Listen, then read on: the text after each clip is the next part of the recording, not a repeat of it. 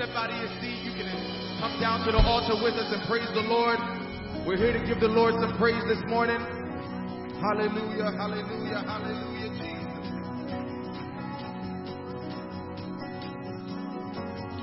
Let's put our hands together in this place.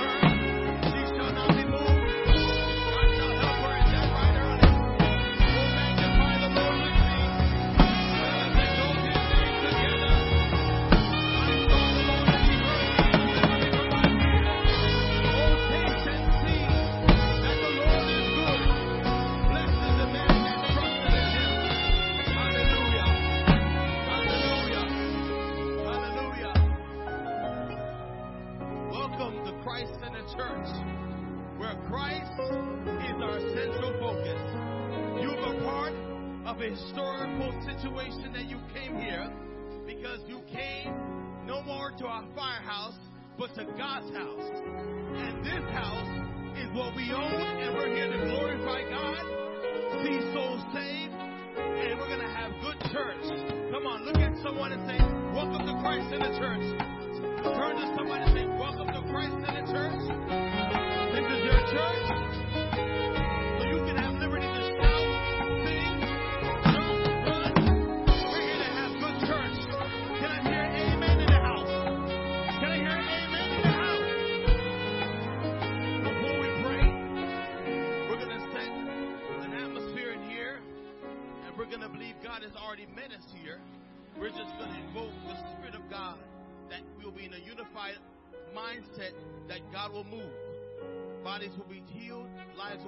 Transformed, people will be saved.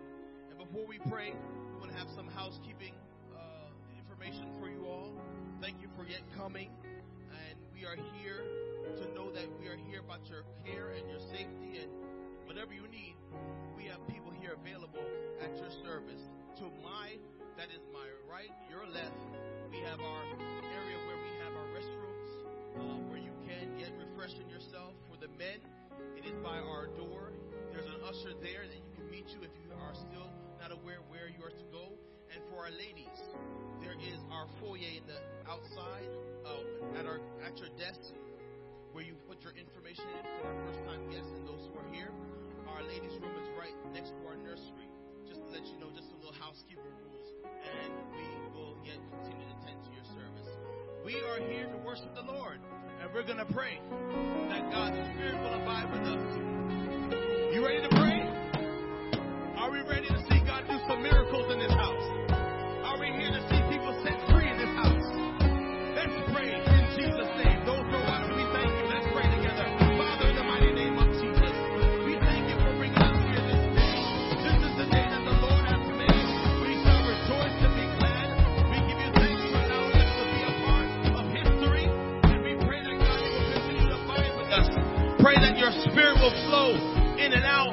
Use the word of God to reach the heart of the people and those who are needing healing in their body. I pray that you will touch them. I pray that revival be set here in Hamilton. I pray, Lord God, it will bring go forth throughout the district. And I pray that God will continue to bless those who are coming near and far. We believe revival is here. We believe the promises of God are here. We declare the promises of God are before us. We thank you, God, for entering into this promised land. And in this promised land, we're going to possess what needs to be possessed. We're going to see our lives transformed. We're going to see marriages made. We're going to see people saved, delivered, set free. We're going to see revival in Hamilton, New Jersey. And we're going to be the catalyst for the end time revival. We pray, Lord God, revival in our homes, revival in our workplaces, revival in our streets. We believe God to do the manifestation. Now unto him that is able to do exceedingly abundantly above all that we may ask or think according to the power that worketh in us. So we ask these blessings in the mighty name of Jesus. Can we lift our hands and lift our voices and continue to worship the Lord in Jesus' name?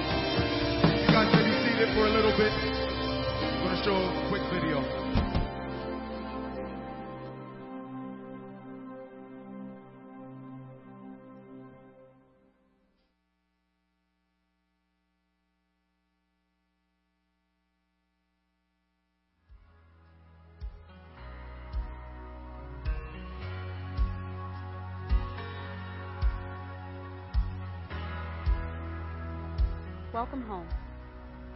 Welcome to this new place that you can call your own. Welcome home. Welcome to the place where you can celebrate your loved ones, where you can have your child dedicated, where you can celebrate love and get married, where you can celebrate the life of a loved one when God calls them home. Welcome home. Welcome to the place where you can freely worship and praise the one and true living God with no limitations. Welcome home. This place is for you, the one who may be broken and looking to be made whole. This place is for you, the one who may be feeling like you've lost your way and your identity. This place is for you, the one who has been looking for stability and purpose in your life. This place is for you, the one who has been praying for your whole family to be saved and walking with God. This place is for you. Whether you're new here or you've been with us since day one, the feeling you may experience during the service at Christ Center Church, don't ignore. Respond to that prayer. Because this place is for you.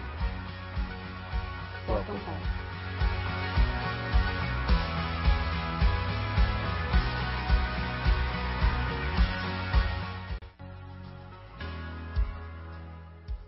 Come on, shall we praise the Lord, somebody? Come on, let's praise the Lord. Let's give the Lord some praise. I want you to stand to your feet. Come on, look around. We should be thankful for what the Lord, look what the Lord has done.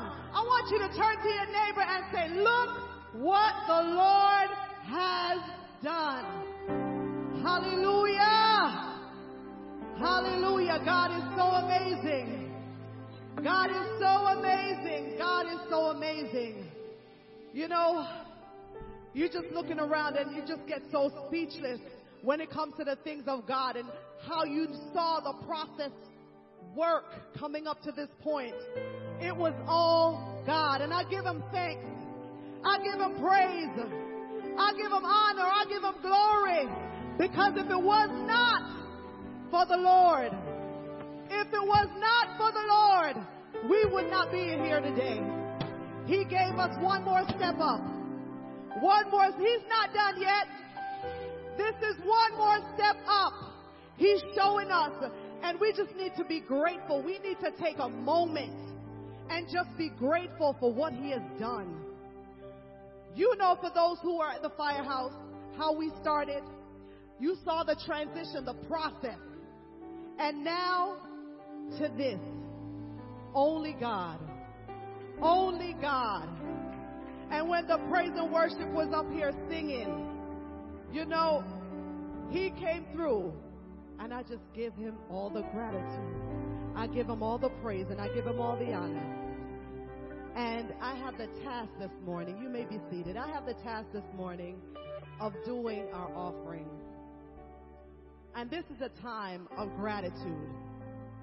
I want you to look to your neighbor and just say, Make room for my blessing. Look to your left and then look to the right of your neighbor and say, I want you to make room for my blessing. Make room for my blessing. Hallelujah. So there's a trans there's a way of giving. We, there's a few ways that I'm going to mention to you. But first I want to just honor my pastor and first lady for being in this house this morning. It's really, you know, because of them why I am here. They stayed with me through it all. They taught the word through every up, through every down. They stayed and they kept praying for us. So I want our, our pastor and our first lady, Barbara, and well, Arthur and Barbara Naylor to stand. And I want everyone just to stand and recognize them. We give honor to them. They were the first part of the stepping stone for this process as well. They are not excluded from this. Because if it was not for their teaching, their preaching, we would not be here. Come on, y'all know. Y'all know.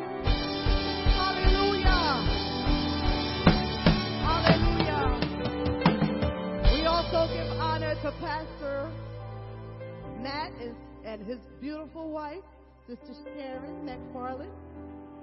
Every other pastor and minister in the house, we give honor to them. We thank each and every one of you for being here this morning. Christ Center Church, we love you. Everyone that has taken the time out this morning, we thank you for taking the time out to be here this morning. So we are having our offering, and it's a time of Thanksgiving. Every day should be a time of Thanksgiving, right? But this morning we're going to show that through our offering. And we have a few ways of doing that. We have our traditional envelope.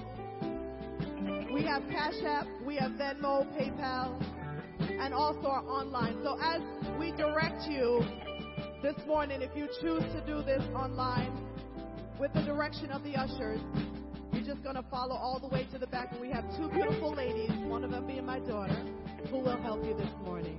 So if you will stand with me as we pray over the offering. Hallelujah. Thank you, Jesus.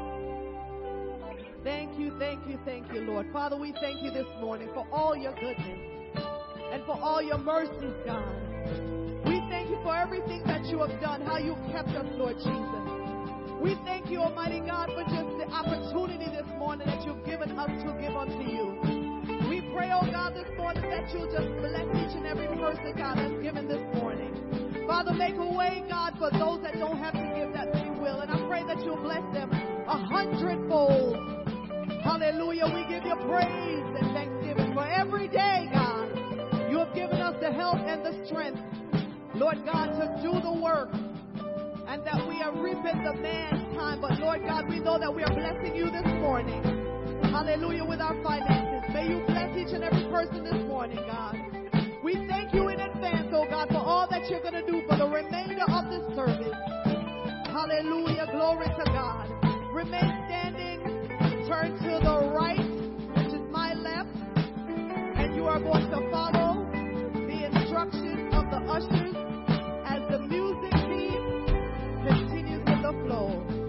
Somebody say amen.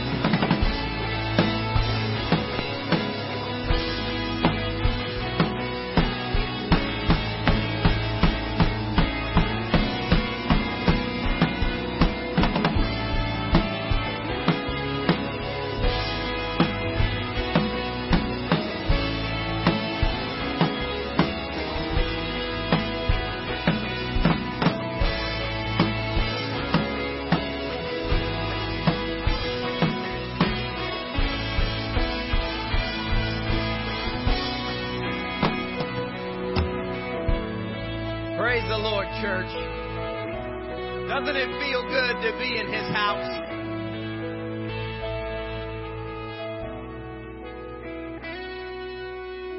Your pastor is one of my dear friends.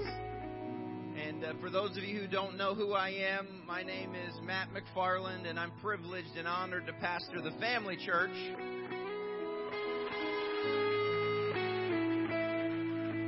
When we found out you were having service, we canceled our service, and those that could make it, we didn't bring everybody, but we brought a lot of people to be and celebrate with you.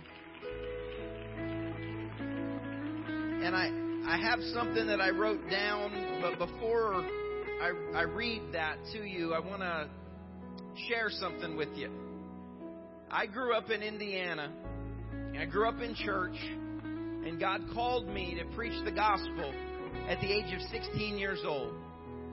And one of the dominant mentors in my life, and I can honestly say it was through his church and the, the choir director that they had, Sister Mary. She's amazing.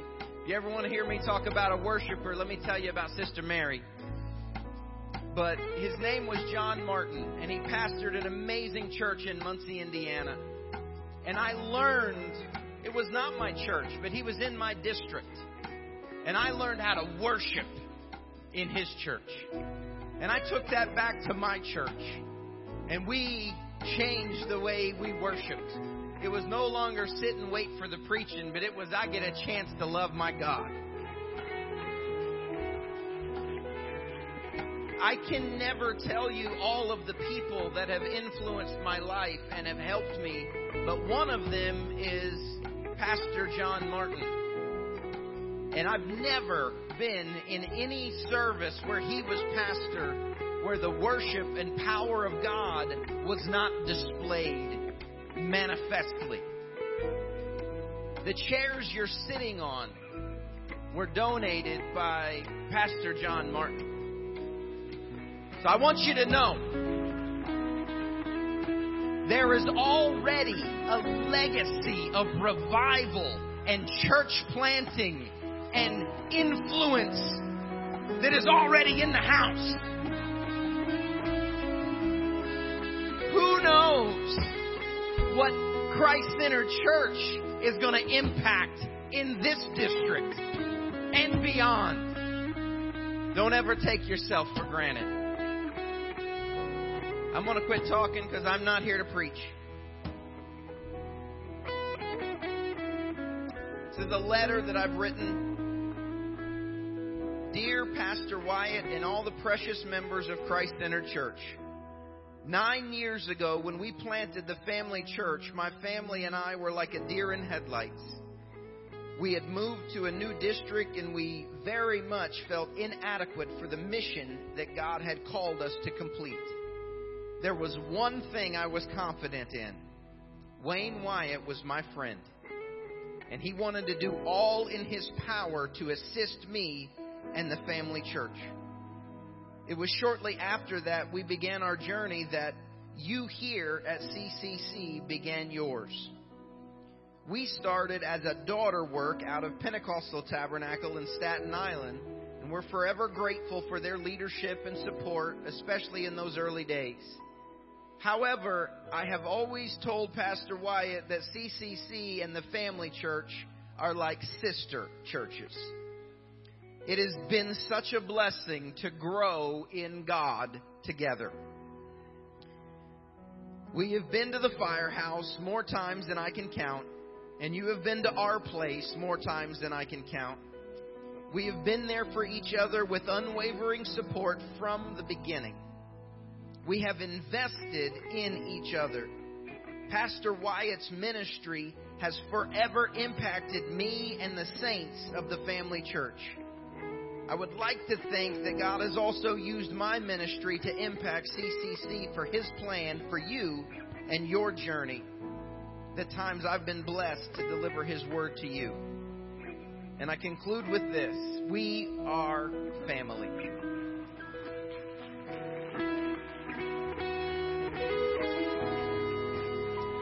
CCC and the Family Church have been joined together to reach the people of New Jersey with the gospel of Jesus Christ from the beginning.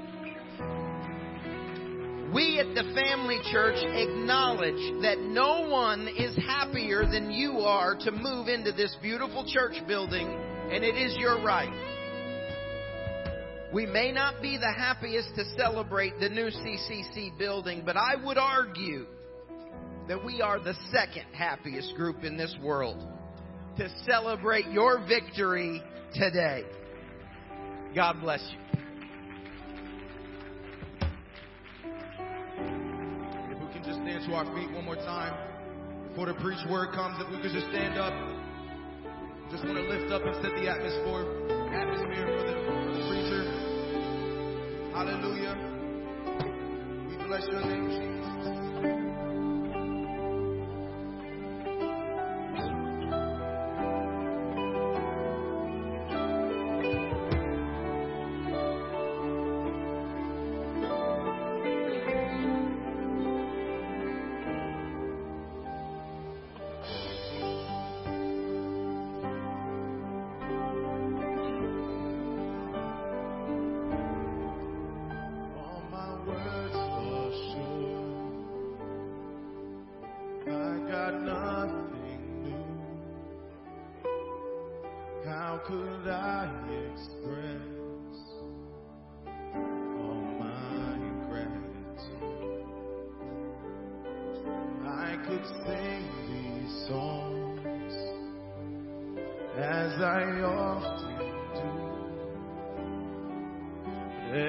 Song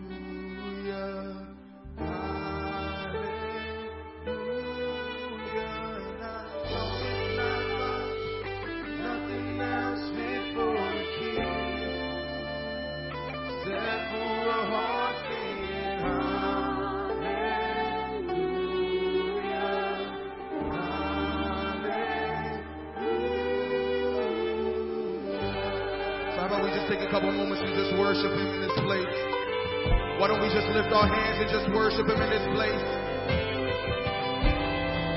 You're worthy of it all, Jesus.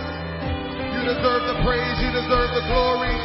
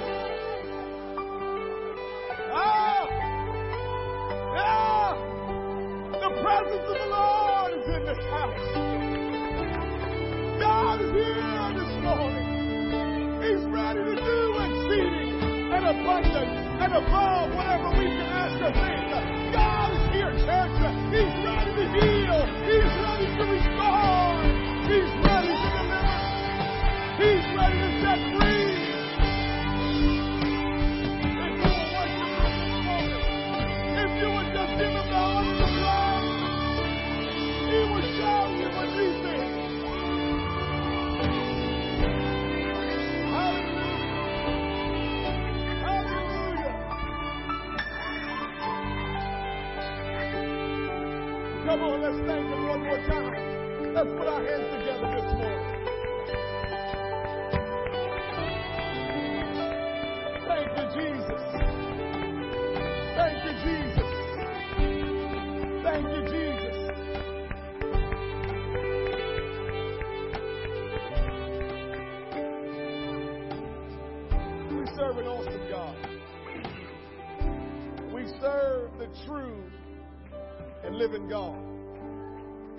His name is Jesus. We welcome each and every one of you this morning to Christ Centered Church, where Christ is our central focus.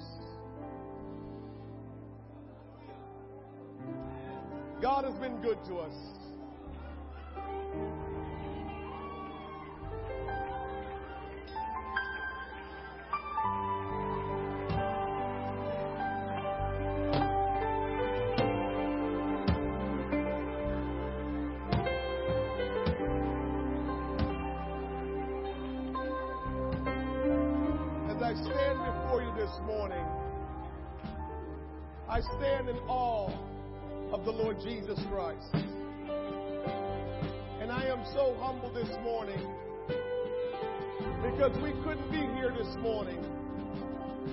So many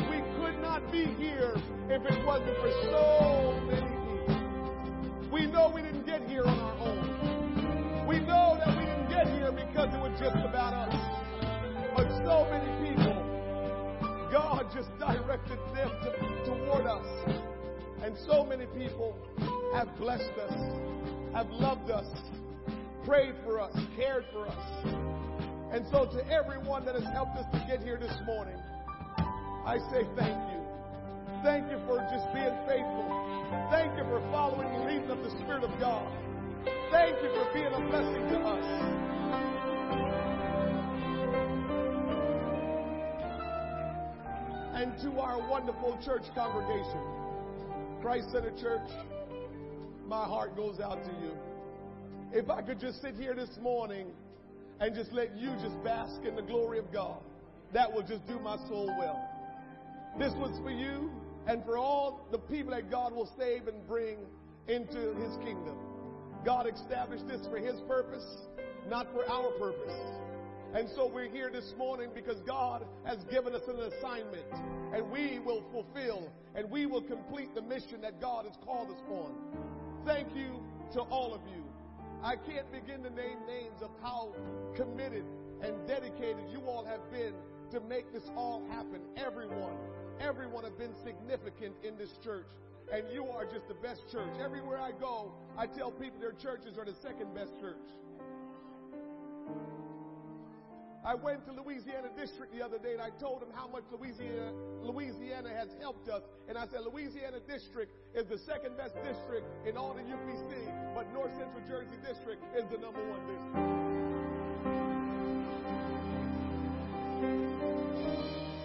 You are a special people. And we here today are the only ones that can reach the people in the Northeast. I thank God for anybody that He will send to help us. But we have what it takes to help other people know Jesus. The people that lives in this area, we have what it takes to help them to know who Jesus Christ is. Keep encouraging one another. Keep helping one another. Keep praying for one another. Because it is God's will that every person be saved. He died for everyone. He didn't die for some people. He died for all people. And if we have been saved, the least we can do is to help the Lord help somebody else get saved. God has been good to us. I thank God for my good friend, Pastor McFarland. We are just great friends, and God put us together. It's a God thing, and we just don't even think about it. We just love one another.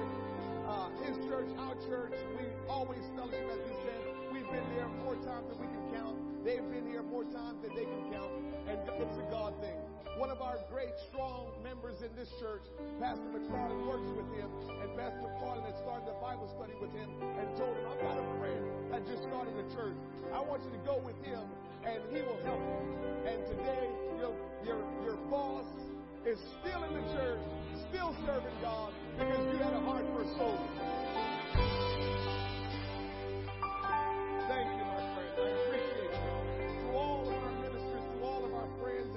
Everyone, we thank you. And I would be remiss, my wife mentioned it, but I just have to say it because I say it all the time. I could not be here this morning if Reverend Arthur C. Naylor did not answer the call to go to Trenton, New Jersey many, many years ago. If he didn't answer the call, I don't know where I would be today. First Lady, he is such a soul winner. I will never forget this, you all. When I started going to church, just like everybody that starts going to church, give their life over to God, my pastor is such a soul winner that, you know, when you're in the world, you do crazy stuff. And I used to go to Philadelphia to get a haircut when I had hair. So I drove from New Jersey to Philadelphia every two weeks to go to the Philadelphia Hair Company to get a haircut. People thought I was crazy. But the barber was so good, I talked him up all the time. Mark Lightfoot, talked him up. And so I told my pastor, hey, you got that good hair and you need a good barber. Let me take you to Philadelphia. And of course, he got to make sure he checked with his wife. And she said, well, honey, go ahead and try it and see what happens because, yeah, yeah, your hair is a little hard to cut. And he came with me to Philadelphia Hair Company. We drove 45 minutes to an hour to go get a haircut. And he got his haircut, I got my haircut, and we drove back. But later on, after I start living for God really and get into just the things of God, I realized what he was doing. Big lesson learned. He came with me because he wanted to make sure he continued to disciple me and mentored me. And he came with me on a long drive because that was a really good way of helping a young Christian who had some potential of living for God. He, he saw the opportunity and he took the opportunity to drive with me, not because he needed a haircut, because he got good hair. He can throw water on it and just rub it and it just stayed nice and good. So he did not have to go to the barbershop with me one hour away. But he cared about a soul so much that he drove all the way to Philadelphia with me, got a haircut, drove back. And we made the trip about two or three times. But I thank God for a man that had a heart for reaching the lost. I wouldn't be here today if it wasn't for Reverend Arthur C. I thank him so much.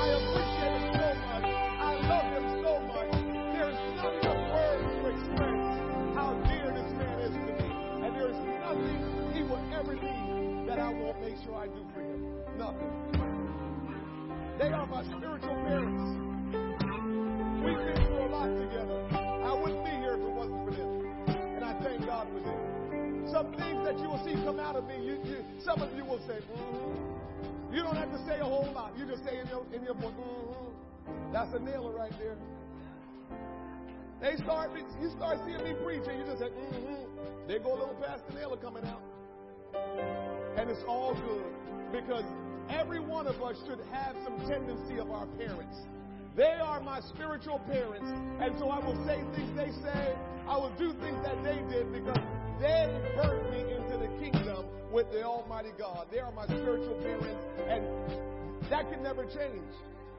It can't change. Just like your natural parents cannot change, your spiritual parents cannot change.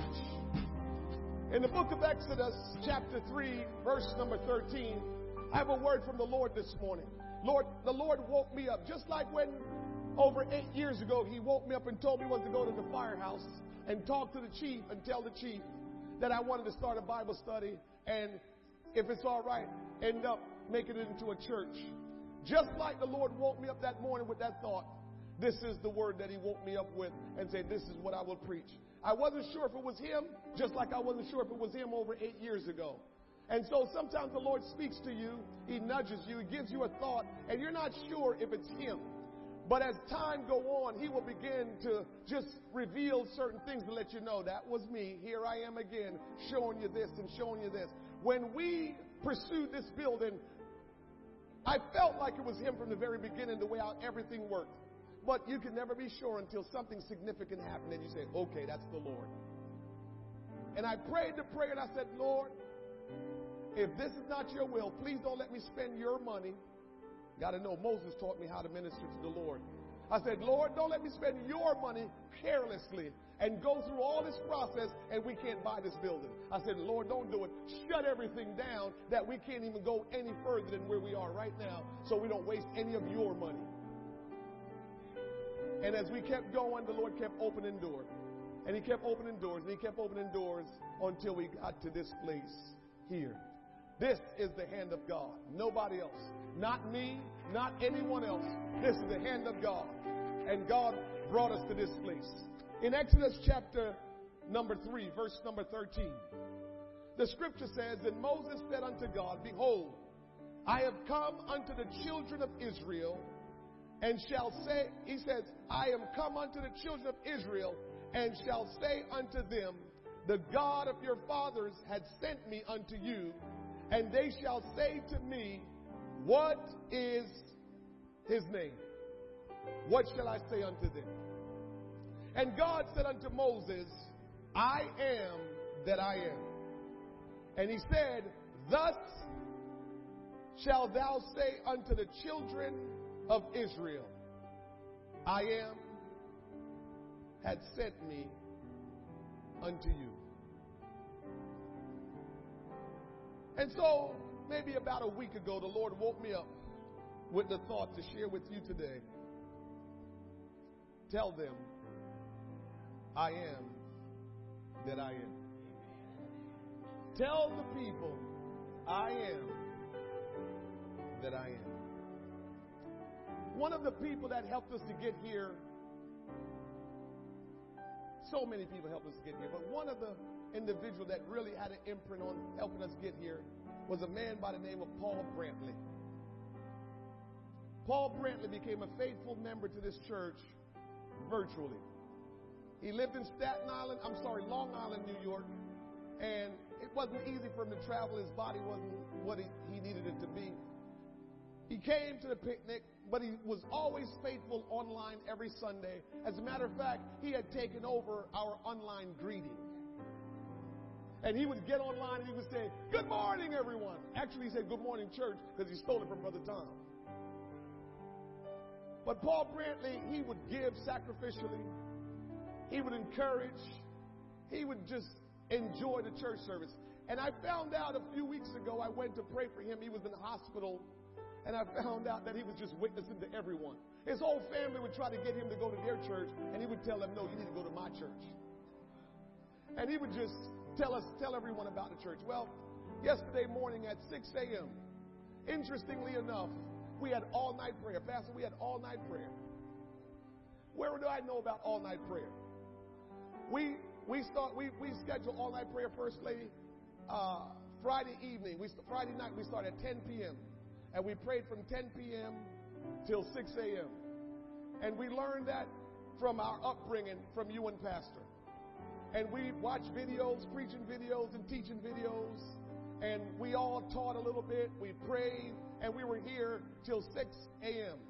5.30, 5.34, Ethan took a video. You'll see the Spirit of the Lord just started moving in this place. People that were sleeping, as you know, all night prayer, people fall asleep, they wake up. All kind of things happen, right? And so everybody got up at that time at 5.34, running and screaming and shouting and praising God. And we had a great time. We left here a little after 6, and our good friend and faithful member our, of our church, Paul Brantley, passed away at 6 a.m. Saturday morning. We missed him. The doctors had told him he would have a few weeks, to, have one week actually to live, and he lived for a month. And we miss him. We love him. He kid about the doctor giving him time. I've never met anyone when the doctor told him that he only had one week to live. He said, "Okay," and you know, he told his family, "Is it okay if you all bring me home so I can die in my home?" And they said, "Absolutely." And, he, and he's been at his home.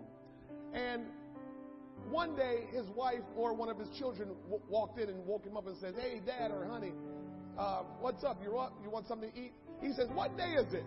They said, "Friday." He says, "Why am I still living?" He made jokes while he was dying. Never met anybody like that. And so I love that man. We just had a special bond, and I'm going to miss him very much. Uh, March 25th, I believe, is his funeral, and we'll go up to New York and do his funeral. But I love him dearly. When he was sick, and they and they pronounced that he would die in a week, the hospital said, "Would you like us to send a chaplain to you?" He said, "Oh no, oh no. I got my bishop. Call my bishop and tell my bishop to come up and pray for me. Ain't nobody praying for me but my bishop." That's just how committed he was to this church. He loved this church. And so we will go up and celebrate his life May, March 25th. And this morning, I'm thinking about him, thinking about how just wonderful he is and how much we miss Paul Brantley. But we know that life must go on, and um, we'll continue to do. When your loved one leave you, the best you can do is just keep celebrating them, keep re- having good memories of them, but life must go on. You may be seated. I am that I am. If I say I am and not go on to explain what I am, I look pretty foolish because just saying that I am doesn't explain who I am. Somebody say amen. I must say something that I am after I say I am. If I say I am, I must say I am something. I can't just say I am. It's an incomplete sentence. It's, it, it doesn't carry any meaning to say I am. I am what? I must say I am something. I am a man. I am a husband. Or I am a father. Or I am an American. Or I am a soldier. I am a sailor. I am a preacher. Whatever it is, we need to say, I am something. None of us are just I am. We are all something. Mm-hmm. Only the Almighty God can say, I am, without saying anything more. We can say I am, but we must finish that sentence and say who we are. But the Almighty God, He can say I am and stop right there, and that's all He needs to say. Why? Because God is God. Mm-hmm. Everybody and everything else in this world becomes something, but God just is. We are all becoming something from our birth to our death, changing continually and becoming something different from what we are a minute before. We are changing by the moment. We are changing to become something every minute. We are becoming something, but we're not I am. We are becoming older. We are becoming wiser or more foolish. We are becoming stronger or weaker, better or worse. Even our bodies are changing and becoming different day by day. But God never changes or becomes anything different from what He is. Now, meaning His nature and His character never changes. God never changes. He is the same yesterday, today, and forever. What he is and who he is is always been. It's no changing in him. What he is, that he was and ever will be. God has no new purposes. Whatever was his purpose from eternity is his purpose right now. Did you hear me? whatever God purpose was from the very beginning of our life because he has no beginning nor ending. So, however, whatever God purpose is from our beginning is still his purpose today. God has no new purposes. Whatever was his purpose from eternity is his purpose right now. And whatever his purpose now was, his purpose is for eternity. God never changes and his purpose doesn't change. The way how society changes doesn't mean God changed. I've been saying it for the longest that we can say that, oh, you know, times are changing. Can I tell you, the Word of God that we have received from God, it cannot change because God and His Word is synonymous. In the beginning was the Word, and the Word was with God, and the Word was God. So if God says, I am from the beginning of our time, He will always be the I am. He doesn't change. Society changing does not mean God changes. Hold on. I got to stop and take a pause. Jasper Saunders. Jazz made it up in the house this morning. That's a miracle right there. Can I tell you all a secret? When God called me to start this church, I used to go to Brother Greenfield. But Brother Greenfield is saved. And I said, I got to go to a barber that I don't know if he's going to church or nothing. And my kids been going to jazz all their life. So I said, I'm going to jazz. Because I can go to jazz and be a witness. And ever since I've been going to jazz, I've been praying for jazz and jazz family. And I will continue to pray for jazz and his family because jazz is a good man. He don't believe in some of the things, but I want to see jazz saved one day. I want to see jazz serving in the kingdom of God. And he brought his lovely wife with him this morning. I'm so glad to see Jazz, and Kamisha. Nice to have y'all. All of our guests, it's just so good to have you. But Jazz is my barber, so I, I just, whoa, I didn't realize he walked in. But God and His Word is synonymous. And we can't say because time is changing that we need to change. God established the church, and the church is not supposed to change because the times are changing.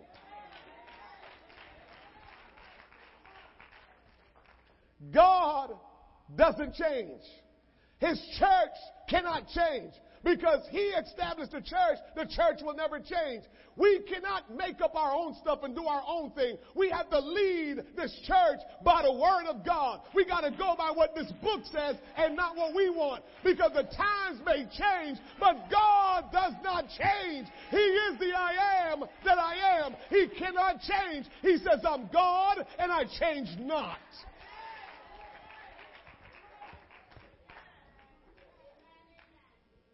And so God said unto Moses, I am that I am. Say unto the children of Israel, I am had sent me unto you.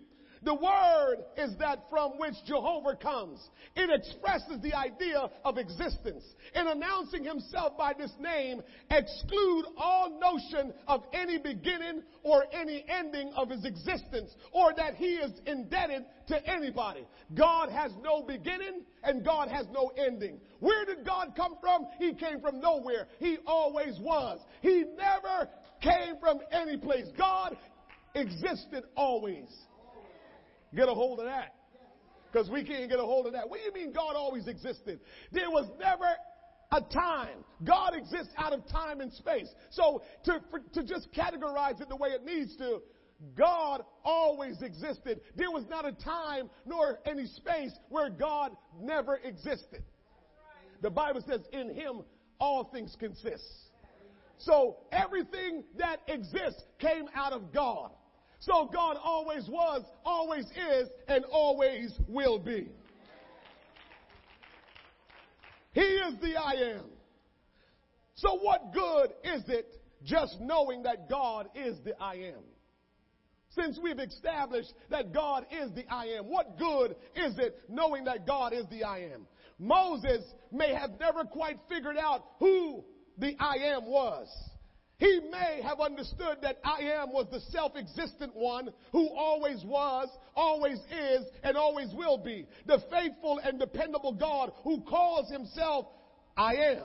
He may have understood that, but he may not have understood the true meaning of who the I am really was. Hmm. So, what good is it just knowing God is the I am? Israel learned that he is whatever they needed for every situation they encountered. So, why did God tell Moses, I am that I am? Because God was trying to share with them that I am whatever you need.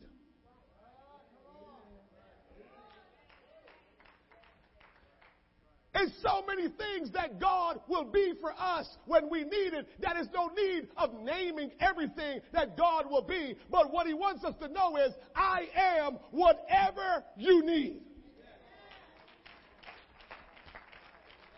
Whatever Israel needed, he always was. He didn't need to become whatever they needed. He always was what they needed. You hear me? God don't need to become what you need. God is already what you need. He doesn't have to become something because you got in a situation. No, no, no, no, no. God is whatever you need, no matter what the situation is that you're into. They needed, Israel needed a deliverer. He already was a deliverer. He didn't become a deliverer. He already was a deliverer. So when they needed a deliverer, God delivered them. They needed a defender and a protector. Guess what? God already was a defender and a protector. They needed a provider. Guess what? God was already a provider. They needed salvation. Guess what? He was already their salvation. Whatever you need, God is already that. He doesn't need to become what you need. Because he didn't bring you here knowing that not knowing what you needed. God knew what every one of us would need before we ever even was born. He said, I formed you in your mother's womb. And so he said, I sanctify you. And so every one of us was called by God out of the womb. God is the one that's responsible for us being here today. And so he knew what we needed before we ever needed. He was what we needed before we ever needed it. I don't know if you're getting me this morning. That God already is what you need. And so while you're trying to figure out how is this going to work out for me? How is this going to be accomplished? God want me to tell you this morning, I am already what you need. We didn't get here because we had what it took. I remember when I told the church we need $1.69 million to purchase this entire place. They looked around like, what is he talking about? Ain't no $1.6 million in this church. Uh, tell the truth. Y'all know a few people have confessed to me that, Pastor, when you got up in front of the church and talked about we need $1.6 million to buy this, this property, we was like, are you okay? Where, where are you going to get $1.6 million out of this church? We just this little church in a firehouse, $1.6 million? Are you kidding me? I am was already what we needed. This is why we can't stop bragging on him because we know it wasn't because we had $1.6 million to get in here. We know we got here because I am says, I am what you need. I am what you need. And so because I sent you, because I called you, I will give you what you need.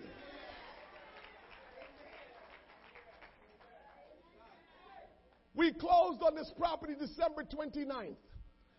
But maybe about a month before we closed, the Spirit of the Lord one Sunday morning moved on me and said, I told you I've already done it.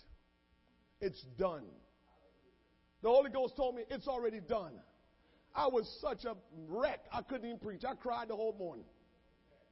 Because God told me before we was ever even here, before this was even what this is, He says, it's done because he can say that because he is everything that we need. And he is that before we need it. So while we're thinking what is going to happen? How is this going to work out? God is letting us know oh it's already done. Nothing got to be worked out. It's already done because i am what you need. I don't have to become what you need. I am already what you need.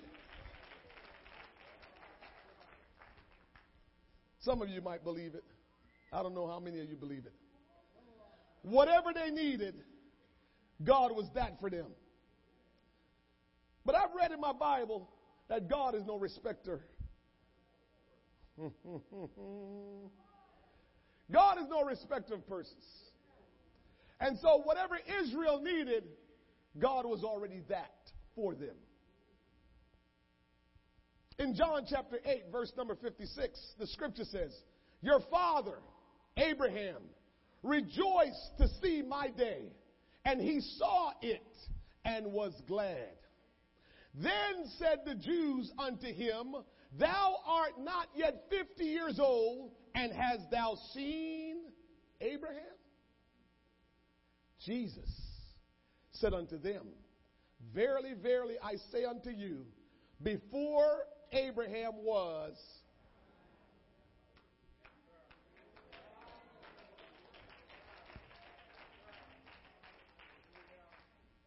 before Abraham was, you know what Jesus was telling you? Jesus was telling you, I am the Almighty God manifest in flesh. Jesus was telling us that the same God that met Moses in the burning bush to say, Moses, I want you to go, that same God his name is Jesus. They didn't just know him back then that his name would be Jesus, but he manifested himself that they may see him and know him. He says, I am. He wanted them to know, make no mistake about it. The same God that spoke from the beginning, I am He. There is no Trinity. There is no three persons in one. There's only one God, and His name is Jesus. There's only one God, and His name is Jesus. He wanted us to make sure we knew that it was Him from the very beginning that is calling them now in that New Testament. The I am the I am. There's only one God. There's only one Lord. There is only one faith, one Father of us all, in us all, and through us all.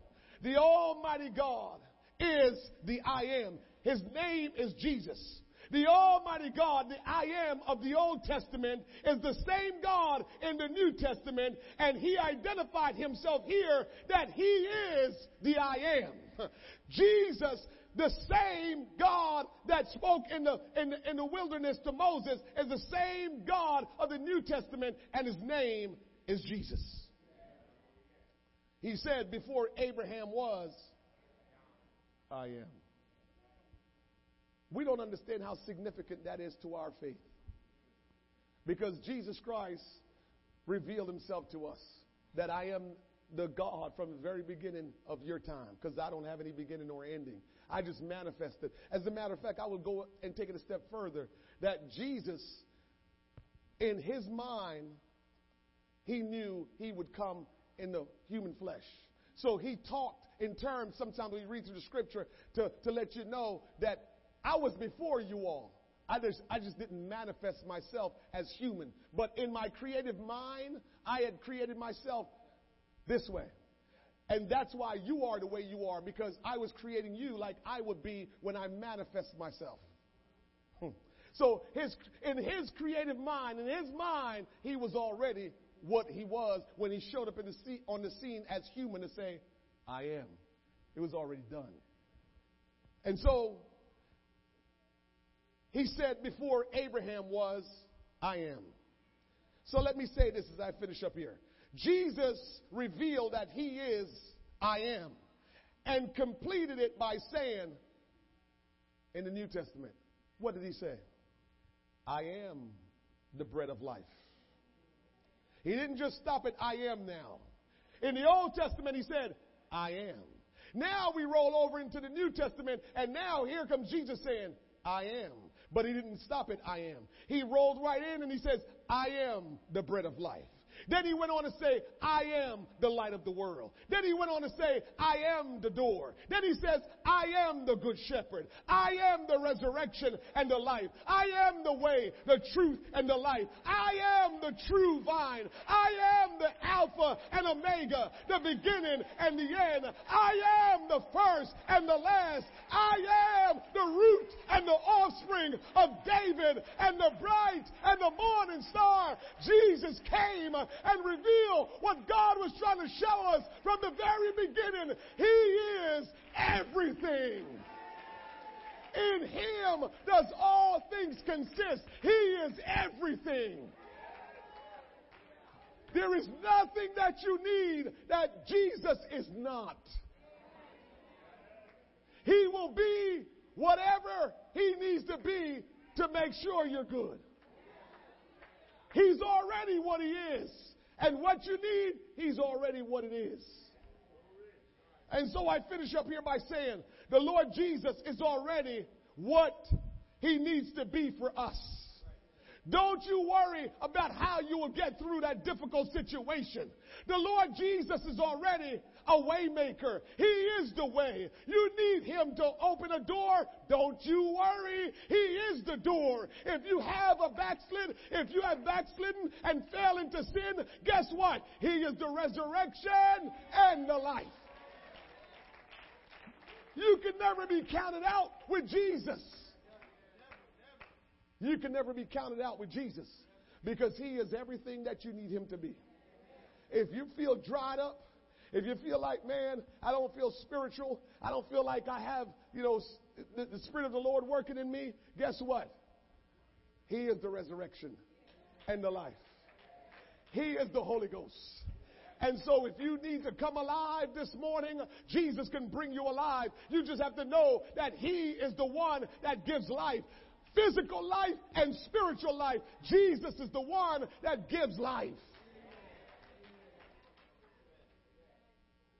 The Lord sent me here to tell us all that He is the I am that I am. He wants us to convey the message Moses conveyed and so many other of his prophets conveyed. But specifically, he wanted me to convey to you this morning the message that Paul conveyed to King Agrippa in Acts 26, verse 16. The scripture says, But rise and stand upon thy feet, for I have appeared unto thee for this purpose. So often when people say, the Lord spoke to me or the Lord visited me, Pastor, I don't know. Every time the Lord visited me, something was getting ready. I had to do something.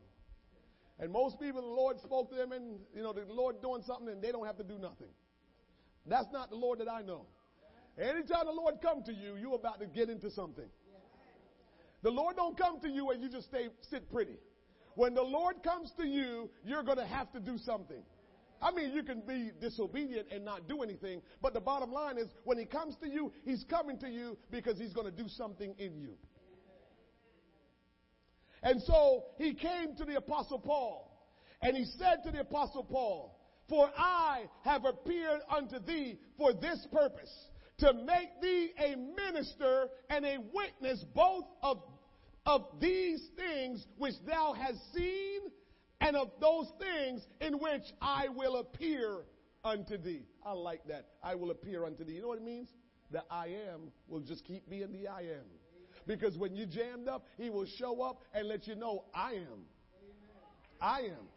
When you're jammed up, he will show up and says, I am. I am. I am. We can't doubt him. We got to know that God will be whatever he needs to be so he can help us. In verse 17, he says, delivering thee, this is what he wants to do. This is what God has called us here to do. God wants to deliver he says, delivering thee from the people and from the Gentiles unto now I send thee to, uh, to open the eyes and to turn them from darkness to light and from the power of Satan unto God, that they may receive forgiveness of sins and an inheritance among them which are satisfied by faith that is in me. God called us here to help people get their life turned around. If we're not living the life that God wants us to live, we're here to help you live the life God wants you to live. Because that's what God is all about. The Bible says that He came to seek and to save that which was lost. The Bible says it's not the will of God that any should perish, but that all may be saved. God is wanting to save every one of us, not the way we want to be saved. Because all of us want to go to heaven, but we all want to go to heaven the way we want to go to heaven. You know what I can't understand? Will you let anybody come in your house any way they want? So why do we think God is going to let us go to heaven any way we want? Come on, let's now let's think about that. If you don't let anybody come in your house any kind of way, my wife had this mat at the door. You, you need to take your shoes off, and she argue with me all the time because I don't take my shoes off. But that's my house too. But my point is, you don't let nobody come in your house any kind of way. Pick up my friend Jasper, my barber. He don't drink and he don't smoke, and you can't come up in his house smoking or drinking. He tell him all the time. He says, "You can't come in here doing that." No, I don't have that in my house. And people people have gotten mad at him because he says, "I don't drink and I don't smoke, and you can't do it in my house."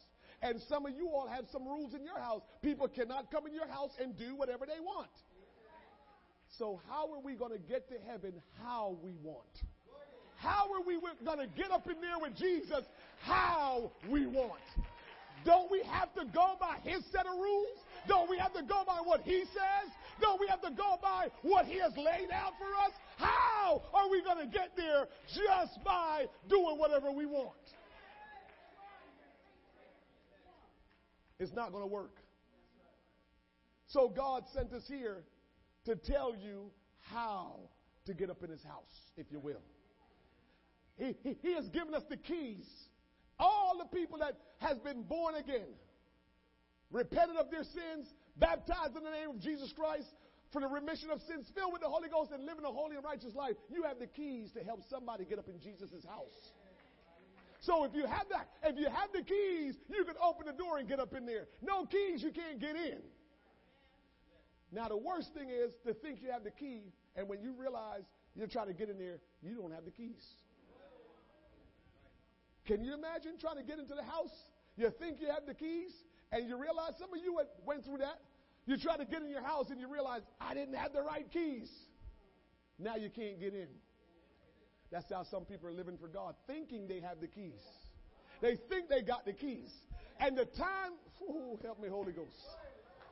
You don't want to wait till the time comes for you to use it and you realize these not the right keys. You got to have the right keys right now. You got to have the right keys right now to get up in God's house. Don't wait till you get to the door and trying and fumbling around with the keys and getting mad why they're not working. They're not working because you had the wrong keys. All along you thought you had the right keys because you didn't want to listen to nobody.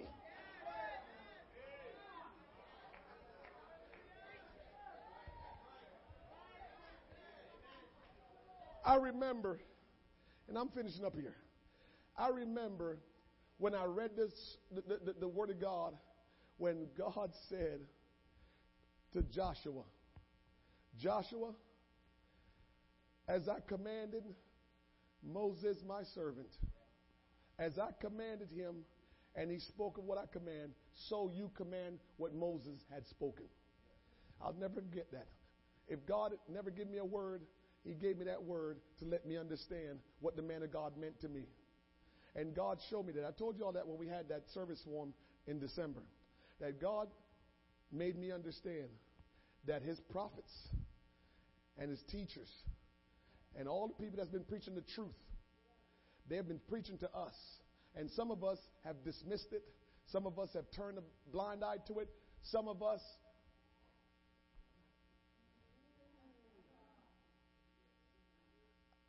I wonder sometimes. I say, I wonder how Pastor Naylor feel right now, because a lot of what he have taught many of us we're not practicing today. We know it, we know it, we know it, because he taught it to us. He preached it to us. But we're not doing it. And I'm here to tell you what Moses had preached to us. Y'all better get it. Because then, not because Moses not preaching like he was preaching when he was 50. None of us gonna preach at 70 something like we was when we were 50 something. And so because Moses ain't preaching like he used, because you know Moses was full of fire. Moses walking on chairs. Moses standing up on everything. And so Moses is all over the place, running all over the place, and preaching with fire. And y'all know y'all was hearing it. And for whatever the reason is now, we're not living what Moses preached.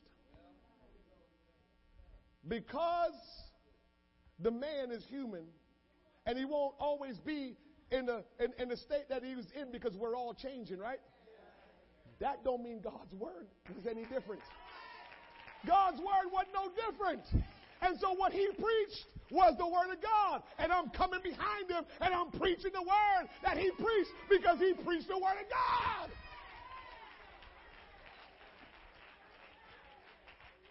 Let's stand. Finally, the Lord Jesus is our salvation. The I am of the Old Testament, He is the I am, same I am in the New Testament. He just revealed Himself a little bit more to us. His name is Jesus. And so finally, the Lord Jesus, He is our salvation. If you want to be saved today, mm, mm, Pastor, y'all gonna be mad, but I guess Christ Center Church will keep coming back. Can I tell you this, Pastor? The other day I saw something. I saw a pastor baptizing someone. And this is how you baptize them. I baptize you in the name of the Father, the Son, the Holy Ghost, which is Jesus. And he went down and he bring him up. That's cute. That, that, that's, that's really, you know, crafty. Let me say it that way. That's crafty. Cute, crafty. Show me that in the Bible. Show me that in the Bible. Show me that. I don't care. Well, no. Show me in the Bible when somebody got baptized and the preacher says, I baptize you in the Father, Son, Holy Ghost, which is Jesus, and go there. Show me that in the Bible. Nobody got baptized that way in the Bible. They either got baptized like John the Baptist, repent, and those got rebaptized when they realized you needed to be baptized in the name of the Lord Jesus Christ. So when we baptizing people, and that's where I learned it from, again, Moses preached it, and I don't know why y'all running from it, but when we baptize people, we baptize them in the name of Jesus Christ. Not in the titles Father, Son, Holy Ghost, because nobody in the Bible ever got baptized that way. I say it all the time. I will give you a thousand dollars if you can find somebody in the Bible that was baptized in the titles Father, Son, and Holy Ghost. I'll give you a thousand right now if you can show me in Scripture. I'll give you a thousand if you can find it where somebody got baptized in the Father, Son, Holy Ghost, which is Jesus' name. I'll give you a thousand for that too. I'll give you a thousand, and I will not lie. My boy on the drums, my son, when he heard that, because he wanted a thousand, he started looking through the Bible.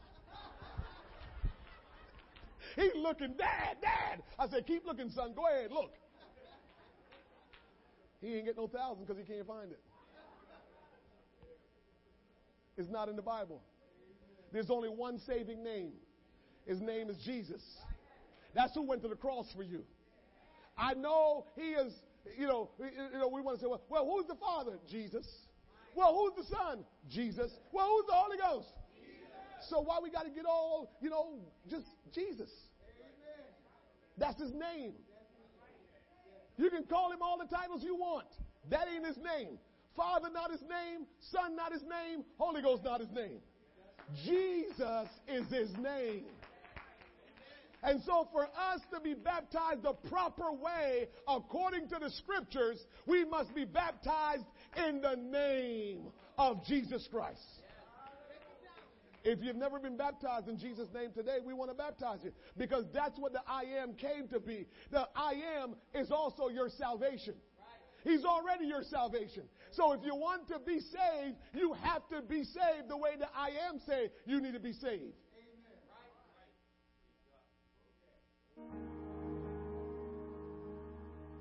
We came here.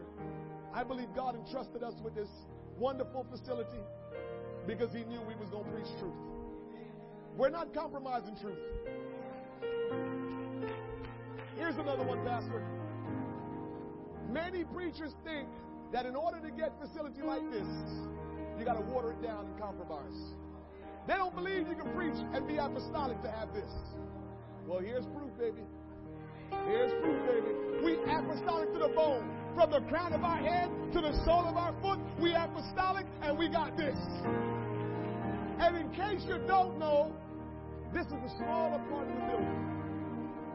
We, this is the smaller part. You like this? We have a tenant. Now here is here's the, let me talk real low. Now here is the deal.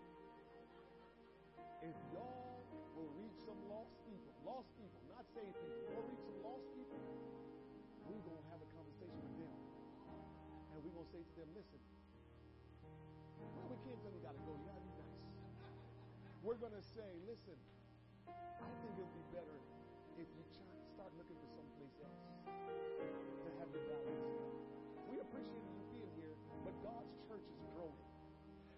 are being reached. And we need that space.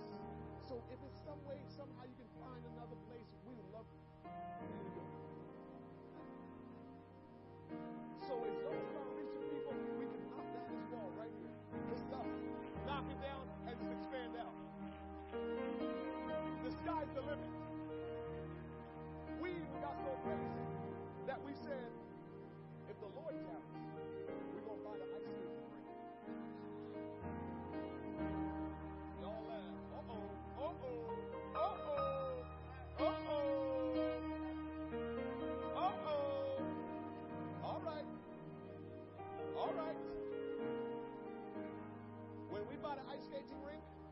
this will be the youth center. Main sanctuary at the ice skating rink. Then we're going to go to Hamilton Township. And we're going to say, we want a petition to change the name of tennis court to Christ Centered Way.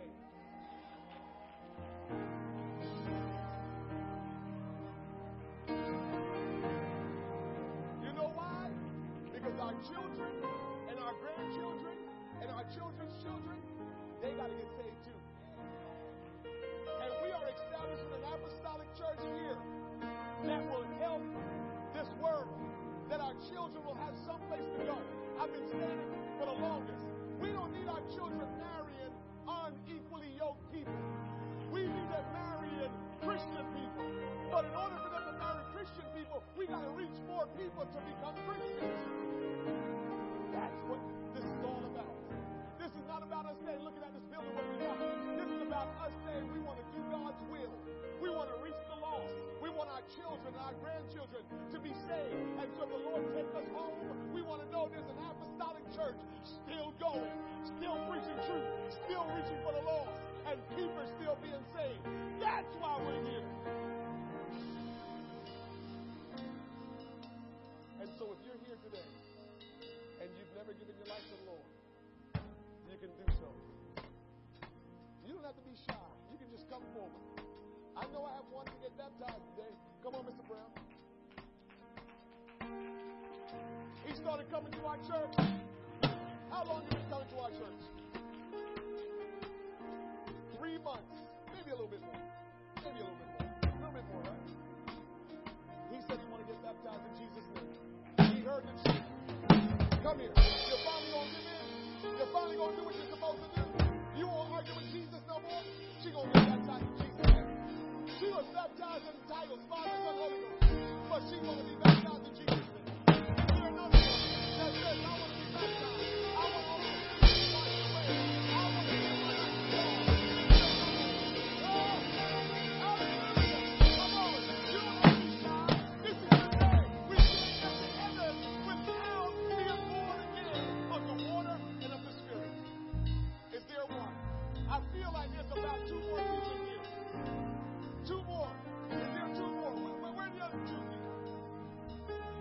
Stop saving wrong. We've got robes, so you don't have to worry about getting control. We've got robes that you can get baptized in. We've got towels. You don't have to worry about anything.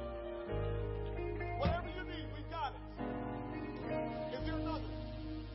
That's where you get baptized. Huh? You've been procrastinating. You know you need to get baptized.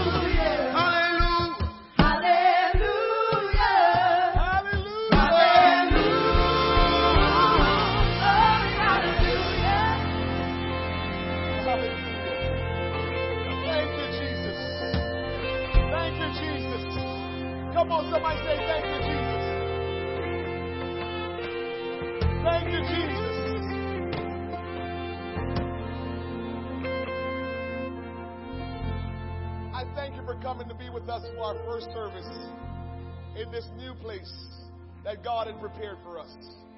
If you're not from the family church and you're not from any other church, we would love for you to consider being a part of this church. I have this lady in the back in the, in the black. I still didn't get her name.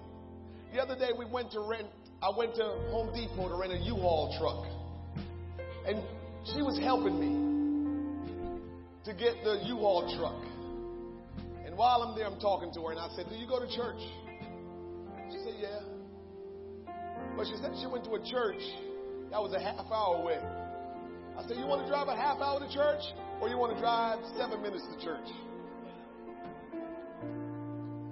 She said, I prefer to drive seven minutes to church. And here she is.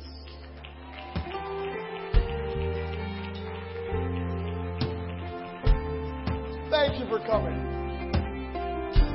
Thank you for coming. To all of our guests, thank you for being with us today. You come back a second time, you won't be a guest. We'll adopt you as family. We're so glad that you came. Whenever you leave out today, be careful. Through our side door right here is our fellowship hall next door. The men's room are over there. But we have refreshments on sale. Go and get something and refresh your body. Get something to drink, get something to eat. You can stay for our baptism, but we want you to hang around, love one another, greet one another, and watch the baptism. Thank you for being here. We love you. Have a great rest of your day.